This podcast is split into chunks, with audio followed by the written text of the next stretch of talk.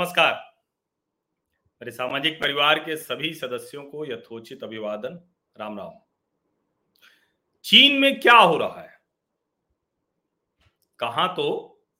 ये तय था कि शी जिनपिंग सर्वशक्तिमान सत्ता हासिल करने जा रहे हैं फिर से और एक तरह से आजीवन सत्ता उनके हाथ में रहने वाली। और कहा अचानक इस तरह की खबरें आने लगी कि उनका तख्ता पलट हो गया है। अब क्योंकि चीन ऐसा देश है कि वहाँ से कोई सूचनाएँ आती नहीं है, कोई वो लोकतांत्रिक देश तो है नहीं, और वहाँ सब कुछ कंट्रोल्ड है। कोई मीडिया ऐसा तो है नहीं कि इंडिपेंडेंट मीडिया है और वो अचानक दो लोगों ने कैमरा उठाया, मोबाइल उठाया और जाके रिपोर्ट करना शुरू कर दिया।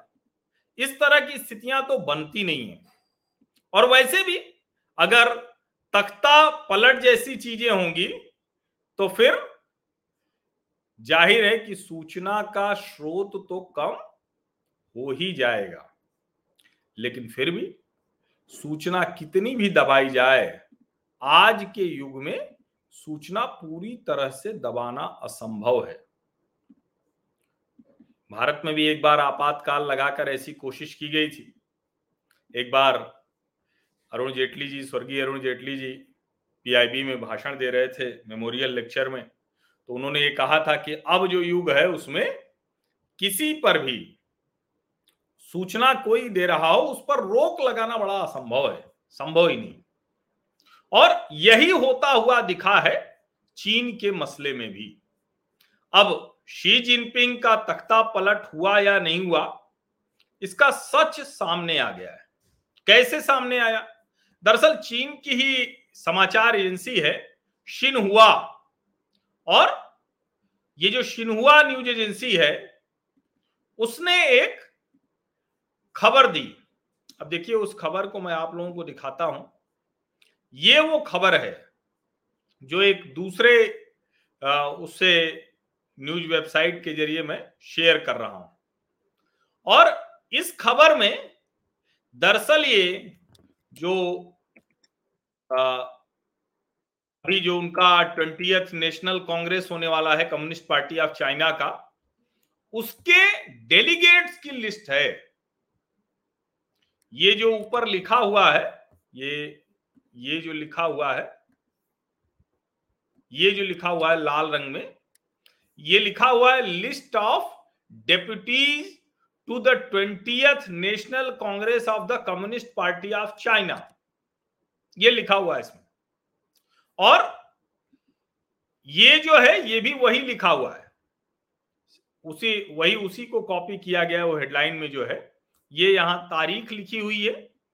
और ये जो लिखा हुआ है, इसमें आप एक नंबर देख पा रहे हैं डबल टू नाइन सिक्स तो ये दरअसल लिखा हुआ है a total of two two nine six people in order of surname strokes यानी जो उनका सरनेम है, उसके लिहाज से ये सूची जारी की गई है। और ये जो इधर लिखा हुआ है, ये शिनहुआ न्यूज़ एजेंसी है। अब आप कहेंगे कि इसमें तो कुछ समझ में आ नहीं रहा है। तो कैसे हम समझ पाए इसको? तो दरअसल इसको हमने मैंडरिन टू इंग्लिश ट्रांसलेट किया। मुझे लगा कि सबसे अच्छा बेहतर तरीका वही होगा। और जब हमने Mandarin to English translate translate किया तो उसमें शी जिनपिंग वो बीसवें नंबर पर हैं और बीसवें नंबर पर शी जिनपिंग का नाम लिखा हुआ है। उनसे पहले, सबसे पहला नाम है डिंग नील निंग वो फीमेल है। डिंग शुन डिंग वी डिंग मिंग ये मतलब कई ऐसे नाम है जिनको पढ़ना मेरे लिए बड़ा कठिन है। लेकिन ज़्यादातर नाम पहले फीमेल है उसमें, फिर तिब्बतन भी हैं, मंचू से हैं, और इस तरह से सारे जो डेलीगेट्स हैं, उनका नाम है। और बीसवें नंबर पर जाकर नाम है शी जिनपिंग का। इसका मतलब क्या हुआ? इसका मतलब बहुत स्पष्ट तौर पर हुआ कि फ़िलहाल ऐसी कोई स्थिति नहीं है जो इंटरनेशनल मीडिया में या कहें कि मीडिया में वो जो र्यूमर है, ये जो अफवाह है, ये बिल्कुल इसमें से कोई ऐसा नहीं है मसला। ये वो लिस्ट है डेलीगेट्स की जो स्पष्ट तौर पर बता रही है कि जो ट्वेंटी कांग्रेस होने जा रही है कम्युनिस्ट पार्टी ऑफ़ चाइना की उसमें डेलीगेट के तौर पर शी जिनपिंग का नाम है। इसका मतलब कि वो पूरी तरह से कमांड में है। वो आ, ये जो अफवाह थी वो ठीक नहीं है वो गलत है।